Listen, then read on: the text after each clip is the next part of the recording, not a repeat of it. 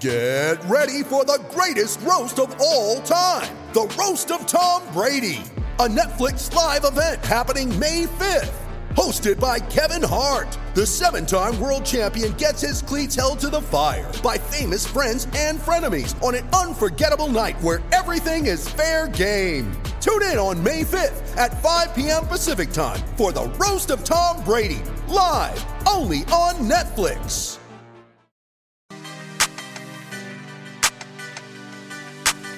Armando Salguero joins us in 20 minutes. Welcome back. Just like that, the second hour is here. Outkick 360, Hutton and Withrow with you from, from Nashville. Sixth and Peabody with EHA Beer and Old Smoky Moonshine. Chad and I are in a great mood. Hope you are too. And hey, we've got fresh music outside. Normally they're playing the same playlist over and over with the cover band that's here. Not the case today. Not the case. A little this- uh, Eagles, Elvis. I heard Elvis earlier. George Strait. Yeah. In the Ghetto by Elvis. I heard that as well, Hutton. Yeah. Um, Randy Travis right now, by the but way. I, I respect this uh, band that's here at Sixth and Peabody Yeah. every Friday because, first off, they're very talented to be able to play just anything on command. But they they they dictate a high dollar amount to get the song that you want Yep. through their Venmo or through their They tips to to, go it. do it, and they know how to work the crowd to get money to get the song that you want played, and how quickly I'm always amazed at these bands how quickly they can just say a couple things about the key they're going to be in or whatever it is, and they just go with the song and know how to you know freeform it as they go, even if they haven't done it Yeah. before. It's pretty cool. Sean McVay sticking with the Rams. Pete Golding, the defensive coordinator for Bama, is leaving Tuscaloosa for Ole Miss uh, to join up with Lane Kiffin. Um, those are the recent headlines of the day. We'll get to some others, including Jadeveon Clowney and Al Michaels, in just a moment. But Chad, let's start with Aaron Rodgers and his future in Green Bay. In his final press conference, I say final, final of the season, and he'll certainly be on uh, McAfee moving forward. But the last what 48 to 72 hours, he has wrapped up a one-on-one meeting with Green Bay management and with Lafleur.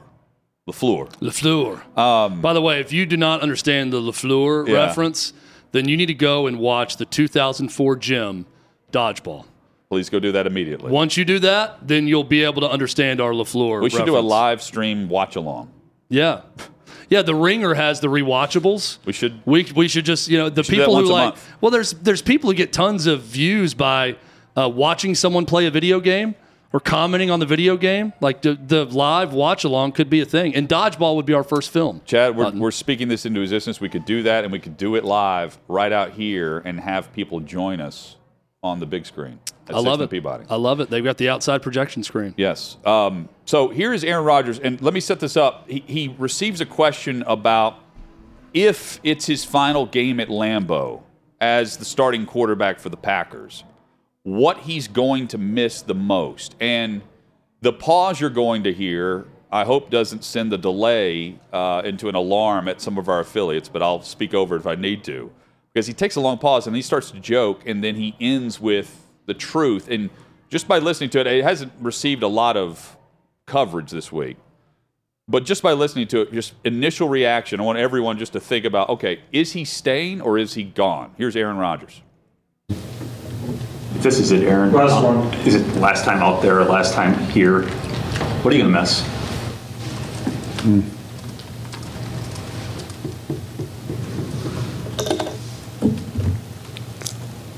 Just taking a drink of water. I'm gonna miss your questions, Bill. and Mike Clemens taking 10 seconds to do a lead up. and Pete angling for something. And Bob writing stories about my personal life. You've been good lately, though. Thanks. And Jason bringing it back home with something that's kind of heavy hitting. Stephanie Sutton coming out of left field. A good question. I miss the guys. I miss the fans. Yeah. Thank you. That's how he ended his presser. That to me tells me that he is more than one foot out the door. I don't know how else to take that. And I realize this is right after a loss to Detroit where they missed the playoffs in a win and in scenario. But Rodgers thinks through a lot more than people believe he does in advance. He's not stupid by any means. No, he's a very thoughtful guy. Even with his answer there, and he that was waited great. a while to It- respond. It, was fantastic, but I don't think he's done with football. But I think he knows like they're about to go through um, an off season where they need a lot of other pieces, and he could win somewhere else. I don't want him to. I, I prefer to see him stick it out and play his entire career with one one franchise, especially that one. What do you, what do you think? So I, I'm with you that I, I like to see guys who are legends in one place stick it out with one place. But I'm also selfish in that I want the biggest stars to play and be relevant all year Yeah. and play in meaningful playoff games. I don't know that that's likely in Green Bay right now. So is it more likely with uh, the Raiders? Is it more likely with another possible destination, the Jets? I, I- don't know. I, I don't necessarily think so right now. Um, so I would lean to him wanting to come back, but I just want Aaron Rodgers to be around and be relevant. I want to be on a good team. I want to be talking about him in December as a team you know is going to be in the playoffs and could make a run. I love watching Aaron Rodgers play quarterback, and I like to watch it as much as possible. And maybe I'm being a little greedy or selfish here, but I'd like for him to be in a situation, whether it's Green Bay or somewhere else, where he's going to be on a good competitive team that's going to be playoff bound and I want to watch him in the playoffs. I'd have to go back and listen to that too, based on the audio and the video we just saw Yeah. from, from Aaron Rodgers. It sounded like he said, I miss the guys, I miss the fans, not I'll miss them and miss the fans. I, maybe I'm reading too much into it, but it almost sounded like he let it slip where he says, I yeah, already maybe. miss them. I didn't hear it like that. Yeah, I- it was. He said it kind of quick, but it almost sounded to me like he said, "I missed, I missed the guys, I missed the fans, Yeah. and not I will miss them." Based And on that- what, I- what's going to happen. I, I'm not trying to oversell. it. That is a typical answer from a player of what you're going to miss. And if you ask former players, what do you miss the most? It's the locker room and it's the fans that you've connected with. So he's saying exactly what I think any player would say. It's just the the way he was thinking through by mentioning all the local media members that have covered him and the stories they've written recently, and then pairing it up with the answer to the question, and then ending it there. That's you know another cliffhanger. And you know he's he's into the saga of this also, but we haven't heard about how the meetings went which is also intriguing Yeah, I, I like I like how he joked around with all the media and called them by their names. Yeah. people that he's worked with for years, and he kind of gave the what he expects from them in every press conference about what he'll miss the most. Uh, I thought that was really cool to connect with media members that have spent a lot of time covering him uh, over the years. We we know uh, Rob Demovsky pretty Yeah, well, yeah. Uh, who we've had on a bunch, who's covered the Packers, and I think probably covered Favre and his. I mean, not Favre. Uh, uh, Aaron Rodgers. In his entire career. Yeah, that's- in. Green Bay. He's been there Yep. covering them for ESPN for so long. So pretty cool to hear him talk about some of those local media members. no one's covered Jadeveon Clowney for an entire career because he bounces around quite a bit um, some of it's due to injury some of it's just due to not producing and many of it is combined he was here for a year in Nashville with the Titans after leaving Houston no go. Tried to get healthy, couldn't stay healthy. He's been banged up this year too in Cleveland, but he came back for another season, and now he's out the door. And it's well known he wants to keep playing. It's not going to be in Cleveland. And Chad, the the top player in Cleveland, uh, other than Watson, but even better than Watson, is a future Hall of Famer in Myles Garrett. And Clowney, in some comments, made it known that it was about Myles Garrett. Let me give credit where credit is due in this beef and this story. And surprising maybe to some, I think credit's due to, to both men hmm. involved in this because Jadeveon Clowney had a pretty clever complaint about the Browns and, and Myles Garrett. And, you know, he tried to say, I don't even know that Myles knows this, but the problem with this team is the Browns are more concerned with getting Myles Garrett in the Hall of Fame than they are winning games. That's a pretty smart critique of a team in a situation, right? Now, Myles Garrett is great and he's better than Jadeveon Clowney. So any criticism of him sounds like you're crying over spilled milk Yeah. because you're not as good and you think you're better when you're really not. Now, you shouldn't be saying that to the media, I would say. Now, I'm all for a guy being honest, but it's not going to sit well when one of the leaders of the team is who you're talking about and you're talking about the entire organization's use of that team leader with Myles Garrett. But then I give credit to Myles Garrett because he had the perfect response. Yes. And he said, and I quote, I knew he was frustrated. We've all been frustrated. We're not winning. I wish he could have talked about this man to man. I wish he would have handled it a little bit differently. Garrett then described his relationship with Clowney as, quote, cordial.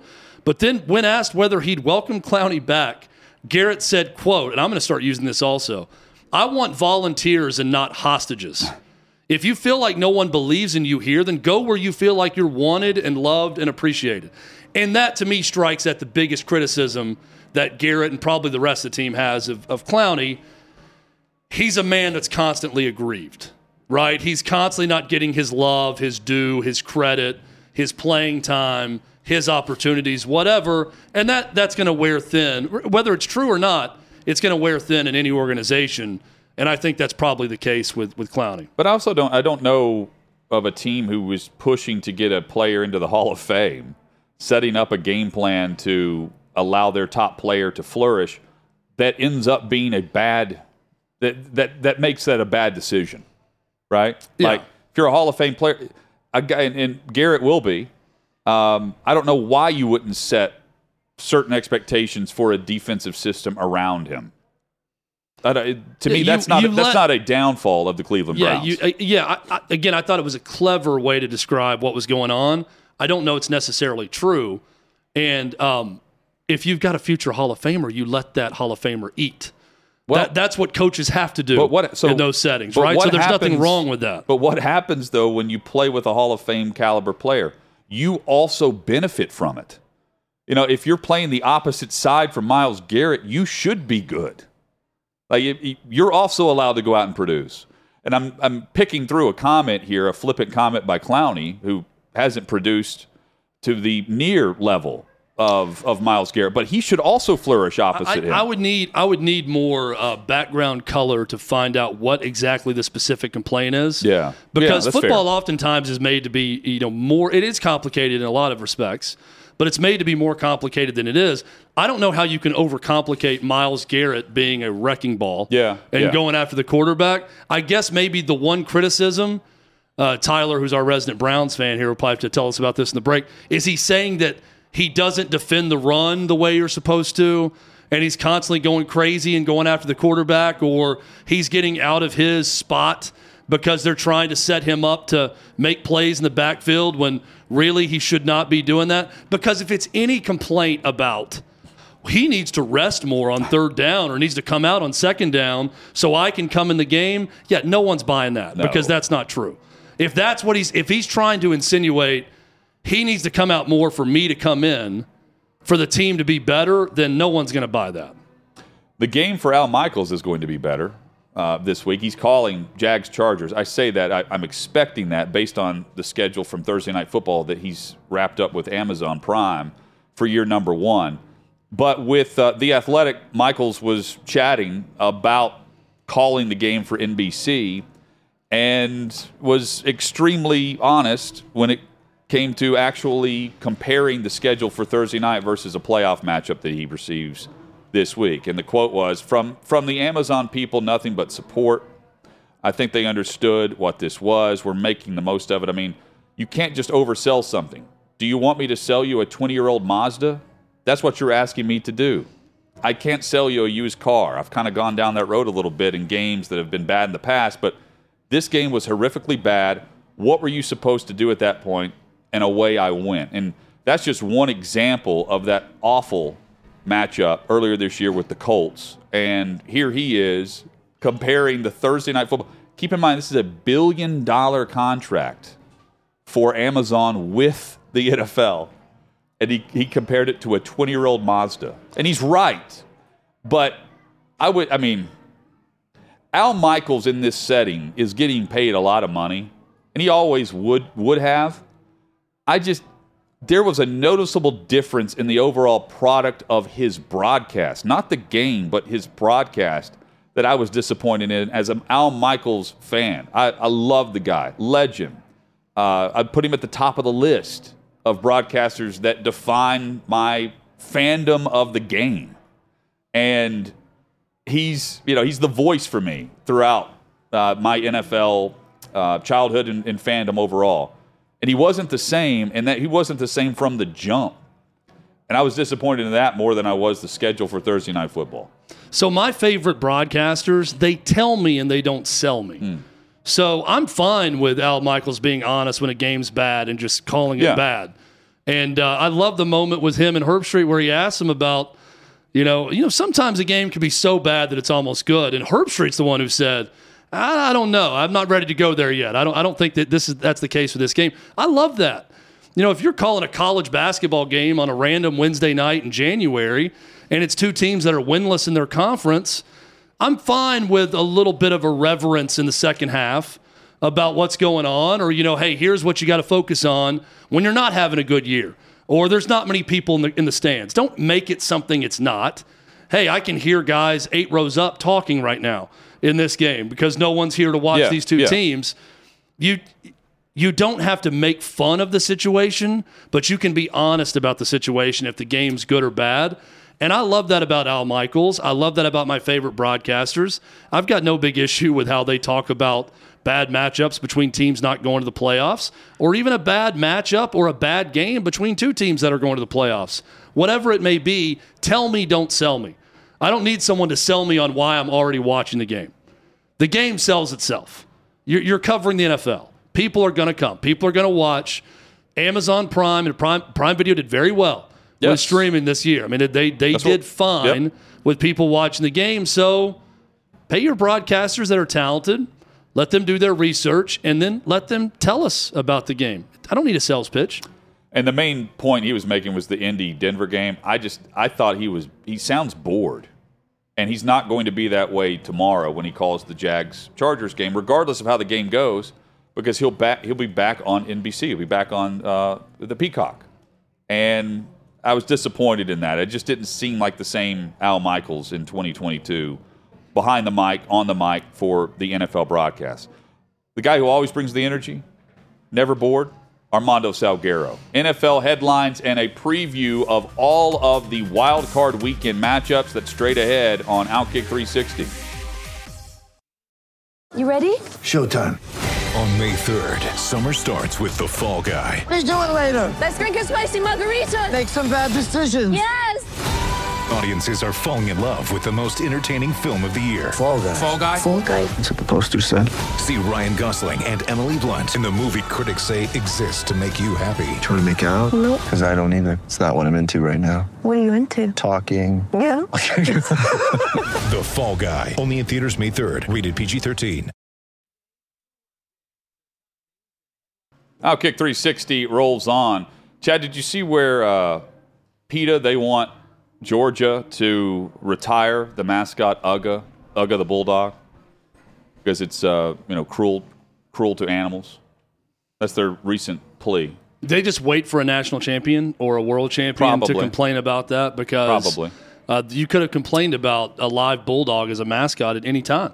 You just Yeah. wait until you're the most high profile. What PETA does, I've found, is if anything's in the news for any reason, it's just an excuse to send out a statement, a press release, but- to complain about it. And this is just now that Georgia won the national title. Oh, now's the week to complain about bulldogs. Let me tell you something about bulldogs. Um, I could argue for their extinction in general. Wow. For this reason, I think they're cute. I'm not for killing dogs, wow, but extinction. uh, from an evolutionary standpoint for animals, they make no sense. They're born to not breathe properly. Like, it's a They- very tough life for a bulldog. Have you been around a bulldog? Yes. In person, where I mean, they're snoring constantly. Everything's a struggle. Yes. For the bulldog, Like, they don't make a lot of sense uh, for as to why they've existed for so many years like this, other than they're kind of cute.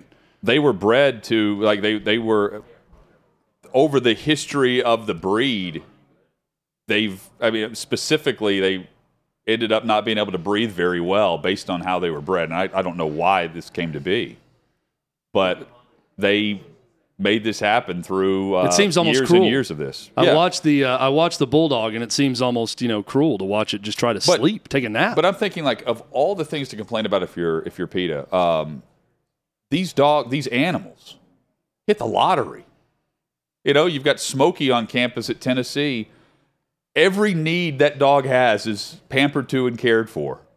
I really he's got think a blanket on on the sideline where I can go down the street from my family farm and find dogs out in the cold where they're begging for a hay bale to dive into. Like it's just craziness. Yeah. And, and the idea that this is, it's just the next thing, and, and they get every headline whenever they get the opportunity to uh, find a live mascot after a national championship. I think if PETA refrained from dumb statements like this Mm-hmm. about the Georgia Bulldogs mascot, this one bulldog who's treated like an absolute king. yes. And if they just, I'm sure PETA does something that's productive. I don't know the organization inside and out. My point is, like, I'm sure they've gone after people who, you know, fight with dogs, Sure. dog fighting and animal abuse and things like that, too.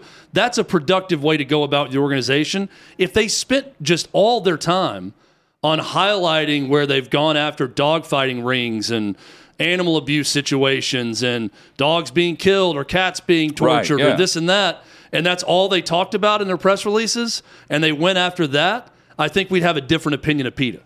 But all we hear about are these dumb releases because they go after Right dumb cue. things too much. Right on cue. So there's there's my there's my two cents on how to improve PETA. we could see Armando Salguero, and we say hello to him as he's preparing to head to Buffalo yet again to cover the Bills and Dolphins matchup as we get underway in the NFL postseason, which kicks off tomorrow afternoon with the Seahawks and 49ers. Armando, hope you're well, and uh, here we go. The NFL postseason never disappoints. Can't wait to kick things off. How are you? Yeah, I'm just look. I'm just trying to get an air conditioning unit as nice as the one that Uga has. There you go. his Exactly. house. Exactly. You know, Yes. uh, that would be very cool. And I'd like for someone to like rub my belly when I'm feeling a little down. I'd like for someone to just feed me and sleep 18 hours a day uh, when I feel like it. So, I mean, you know, I not mean- a bad life. Uga's treated like a Saudi prince basically for his entire life. I mean, if someone's feeding grapes to him, uh, it's a it's a pretty good life for Uga. Uh, pretty good life for Armando Salguero. He gets to go back to Buffalo uh, two times in, in three weeks. Armando, settle this for me. Ask Hutton this. When you go cover a game in Buffalo in Orchard Park, where do you stay? Do you go downtown Buffalo or do you stay close to the stadium? I stay in Amherst. Okay. And so you probably neither one of you probably got it right. I have a brother-in-law from Hamburg, which I think is close to Amherst, maybe. the reason that I stay in Amherst is they have an actual Marriott, and uh, I am a Marriott aficionado because I like free vacation points, and also that was the hotel that the uh, the Miami Dolphins would stay at, like in the like 1990. And Don Shula would put them there because he knew that they wouldn't get in trouble. and, and so that's where they stayed, and that's where I stayed. And I've been doing it ever since. I, the place did have a disco back in the day. I will say that for it. No longer. Armando, one to 10, give us your level of surprise if the Dolphins, with five minutes left in this game, have a real shot to win this game, with it being within one score, tied, something close. One to 10, uh, 5,000. We agree, by the way. Yeah. Yeah, uh, you know, I mean, it, it's. I'm writing a preview right now for Outkick.com because I work for Outkick.com, as you know, um, and one of the things that I'm looking at is Dolphin fans are going into this game expecting terribleness, expecting the worst, expecting a blowout, and I gotta tell you, I I kind of understand. I get it. Uh, they, you know, you watch last week's game in in which Skylar Thompson played against the New York Jets and how he played in that game and how the Dolphins offense played in that game. And it doesn't suggest that they're going to light up the scoreboard against the Bills in the playoffs in Buffalo. But I look at the San Francisco 49ers by comparison you know what? Um, the San Francisco 49ers, like the Miami Dolphins, they're starting a seventh round draft pick rookie. like the Miami Dolphins, they've lost their first string quarterback, they've lost their second string quarterback. They are starting a player that was the last guy picked in the draft. Skylar Thompson was picked ahead of uh, Brock Purdy. And yet, in San Francisco, they're not expecting to write a horror story in the playoffs. They are expecting to go into the playoffs starting this week against the Seattle. Uh, I almost said Supersonics. Uh, this, this, yeah, They should be really. back, by the way. They, they, they should bring the Supersonics back to Seattle. They to your to your credit. the, the Seattle Seahawks, and they're expecting to, you know, mop the place up with the Seahawks and and go forward. So why is it that the narrative for one team is you you're starting a seventh round pick rookie, you got no shot, and then the narrative for the other team is, wow, this is great, you're good, everything's good, you're you might go to the Super Bowl. I think part of that answer is one's playing Seattle and the other's playing Buffalo. Yeah, well, it, it's it's weird because uh, the Dolphins lost to Brock Purdy. So uh, if if Thompson gets hurt, is the backup Bridgewater or Glennon? Uh, it look Teddy Bridgewater right now is doing everything that he can to be able to play in that game, or at least I say to play to function. Okay. Right now, he is not functional. Um, and so he's getting closer to that. He's hoping that by Sunday he will be there, but uh, that that's a decision that is not set in stone yet. Matchup tomorrow night between Jacksonville and, and LA. Armando, I mentioned earlier, I was saving this for, for discussion with you. What are the odds that both of those quarterbacks, Herbert and Lawrence, come out and have a great game? Or is it more likely that one of the two comes out flat? I, I feel like one of the two takes a big step forward, and this is a big moment for them winning that playoff matchup and moving forward. And the other one is still kind of, you know, we're questioning where they are. And I realize Herbert's had the perception that he's at that level already with the young crop, but this is big for him. Yeah, no, it's it's it's enormous, and I would say to you that whatever happens, Jonathan, um, those two guys are just so special. And Trevor Lawrence is a year behind uh, Justin Herbert, and you see what he is doing now, and it's just uh, he has grown up before our eyes, and he's grown up by leaps and bounds. It's to the point where he is now um, he's trash talking defensive players. Like Trevor Lawrence is on the field, you know. You remember, you guys remember the Mike Singletary um, moment on NFL films where he's, you know, talking to some other guy on some other team. He goes, I like that kind of party. Yeah. Oh, Let's yeah. do it." yes, yes. Trevor Lawrence was doing that last week. He was telling some defensive player, I believe on the Titans, A backup, probably. maybe, uh, you know, you hit me hard. I love it when you hit me hard. I'm not right. And I'm thinking, oh my God, this kid, he doesn't know that he's a quarterback in his second year. He he he doesn't realize what he who he actually is. But guess what? I love it. And Jaguars fans love it. And in talking to, you know, Doug Pederson, he loves it because that speaks to a confidence and a growth. And, you know, Trevor Lawrence at Clemson didn't strike me as a trash talker ever under Dabo Swinney. Um, I like what he's doing under Doug Pederson. And on the flip side, on the opposite sideline, you mentioned Pederson. What about Brandon Staley? And are you buying it's all it, it- the McCarthy effect, where if they lose this game, he could be out? Yeah. I- You know that as uh, Brandon Staley as a defensive coordinator is a very good defensive coordinator, right? But I would say to you that Brandon Staley as a head coach is a very good defensive mm. coordinator. Um, I'm not a big Brandon Staley guy. Um, I thought he he made a mistake last week, and now it's been proven to be fair. Uh, he played some of his stars and played them for a long time, and guess what? Uh, you know, Joey Bosa got nicked up in that game, and they lost their best receiver for this game to a hip injury. And Mike Williams.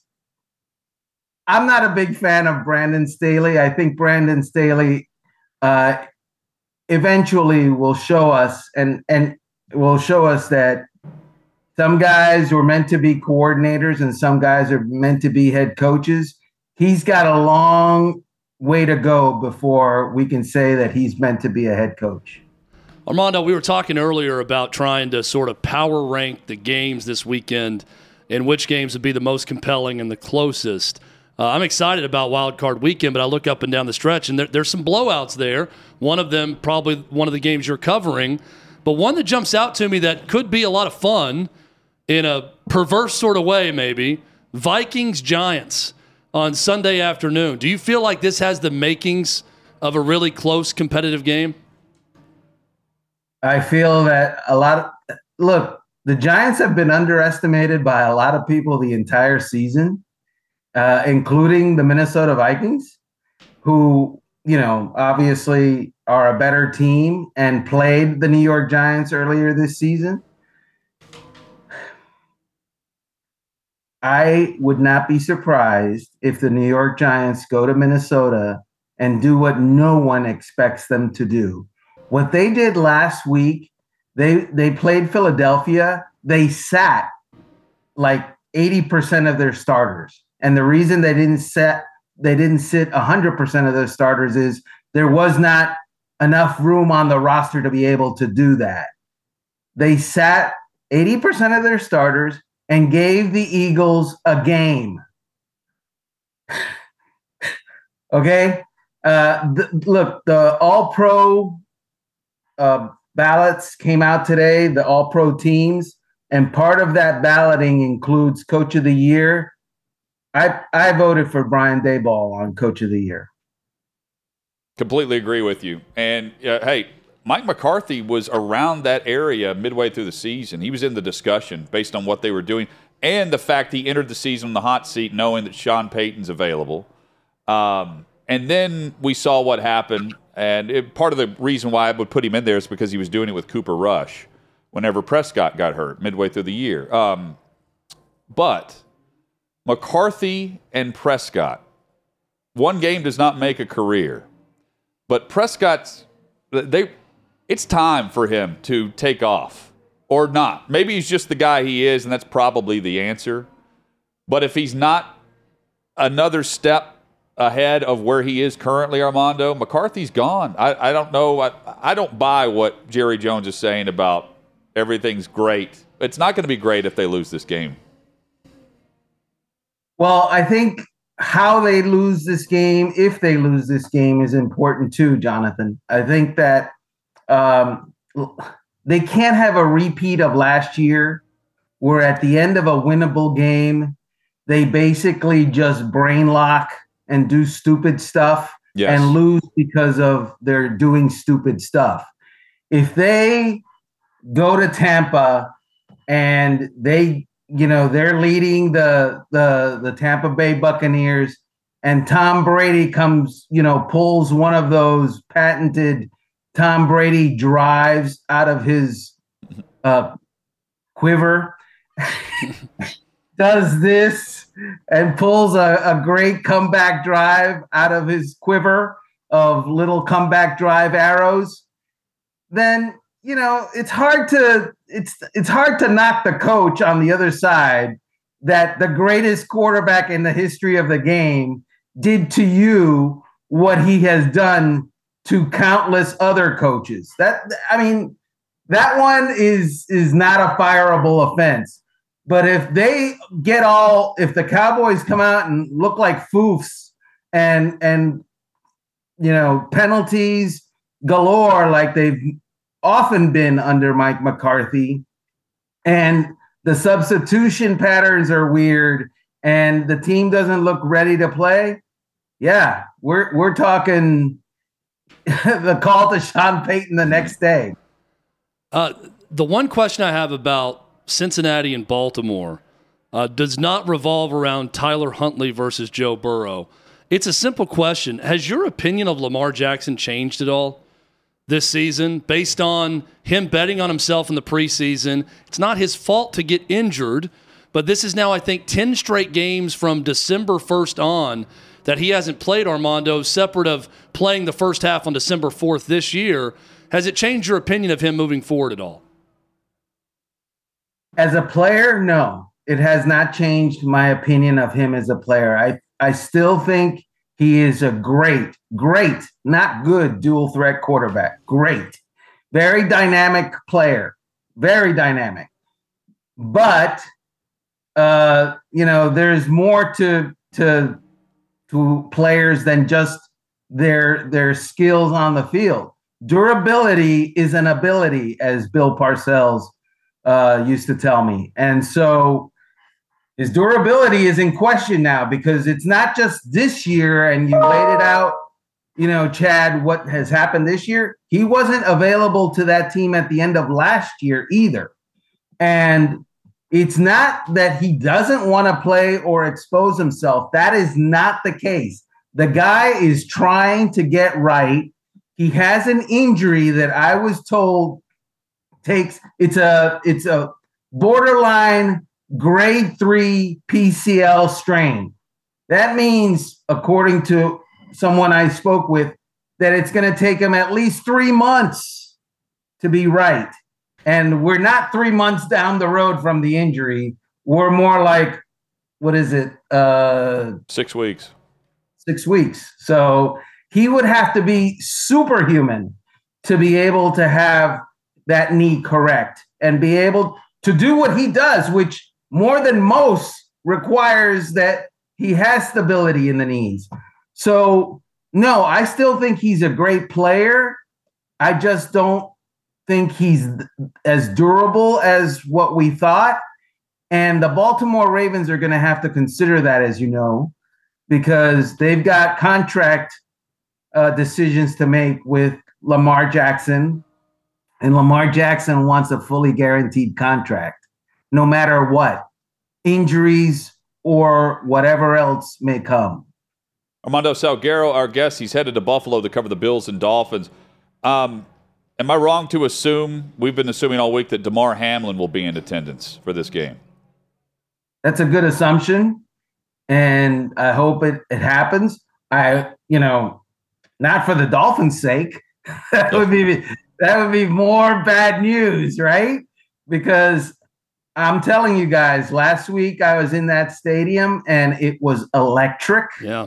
And then it, it was a thunderbolt from Nyheim Hines uh, when he did what he did in the opening kickoff. And by the way, he did it again later on. Uh, but that kind of stuff is the stuff that feeds our, uh, a team. And you could see it, it was palpable on the Bills sideline. There was no moment during that game where I'm thinking, yeah, the Patriots are going to win this game. No, no, no, they weren't. No, they weren't. Armando Salguero has been our guest. Thank you, man. Uh, we look forward to the coverage this weekend, as always, and we'll catch up next week. Enjoy Amherst. Thank you. There's uh, Armando. You can catch him uh, outkick.com and, of course, on Twitter. Very simple. Just follow him by name at Armando Salguero. The Amherst Marriott. That's where that's where you can find. That's probably where we were. That's north. Uh, Colin told me that's north of Buffalo. So that's probably where we've stayed. It's just you know the revolving door of NFL teams and staff. You know what? It's not though. That air though. Yeah. It's not the Canadian side of Niagara Falls. It's not far superior. It does not live up to expectations of what you expect uh, from from Niagara Falls.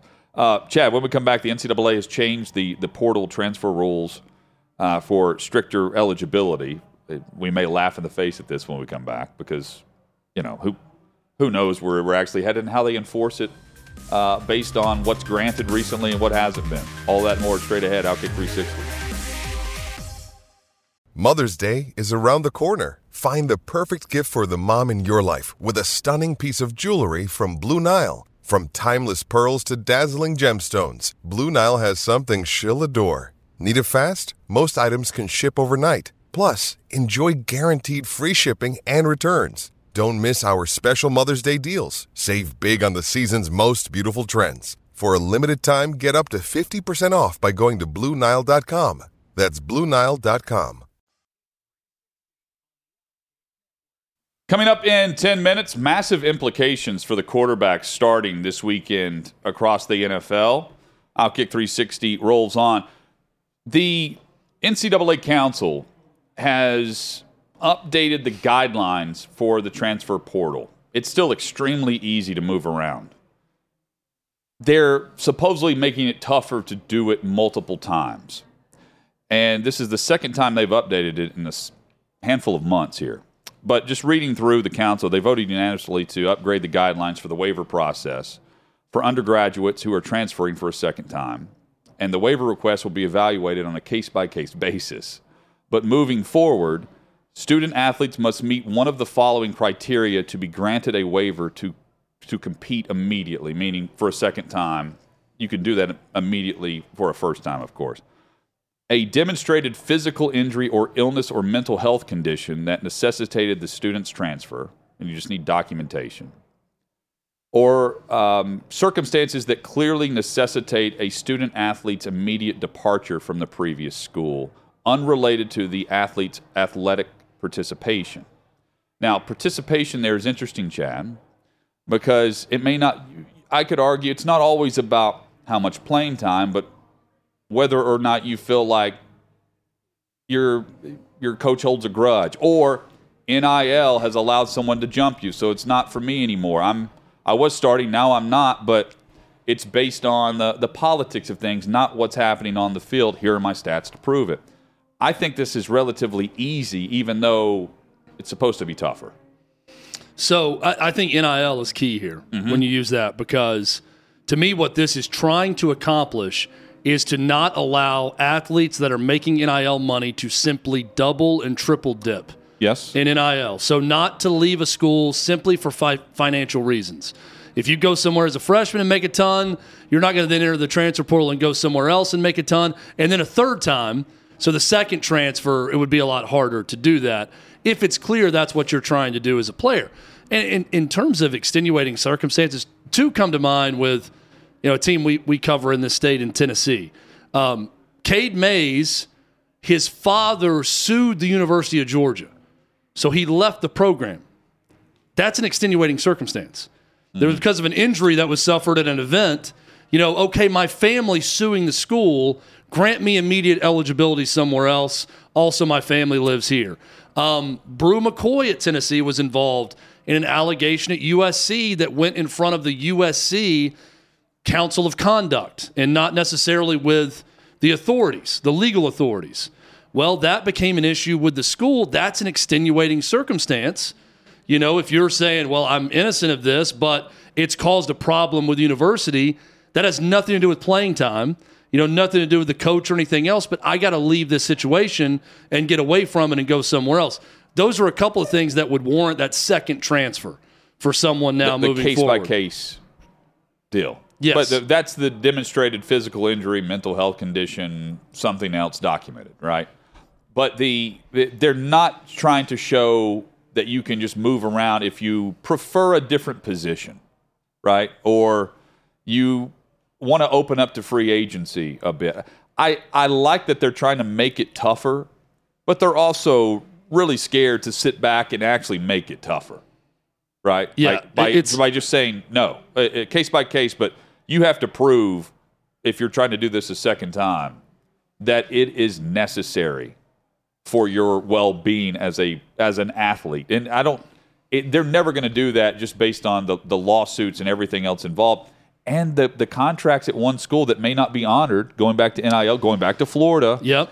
Um, But see, wha- now this would also I- be- that's not the NCAA's problem, but they've It's- set back and allowed this to happen. I think 90% of this is they don't want people to double and triple dip in money. Yeah. But that's an extenuating circumstance for Jaden Rashada right. if his family sues the Gator Collective because they signed It a goes- contract they're not honoring. Well, now I got to go somewhere else because I'm suing their And there's precedent that they've allowed it. right. Coming up, headlines, and we start in the NFL with the postseason that kicks off and the quarterbacks that have a chance to really rise. It starts with Mr. Irrelevant. That's next.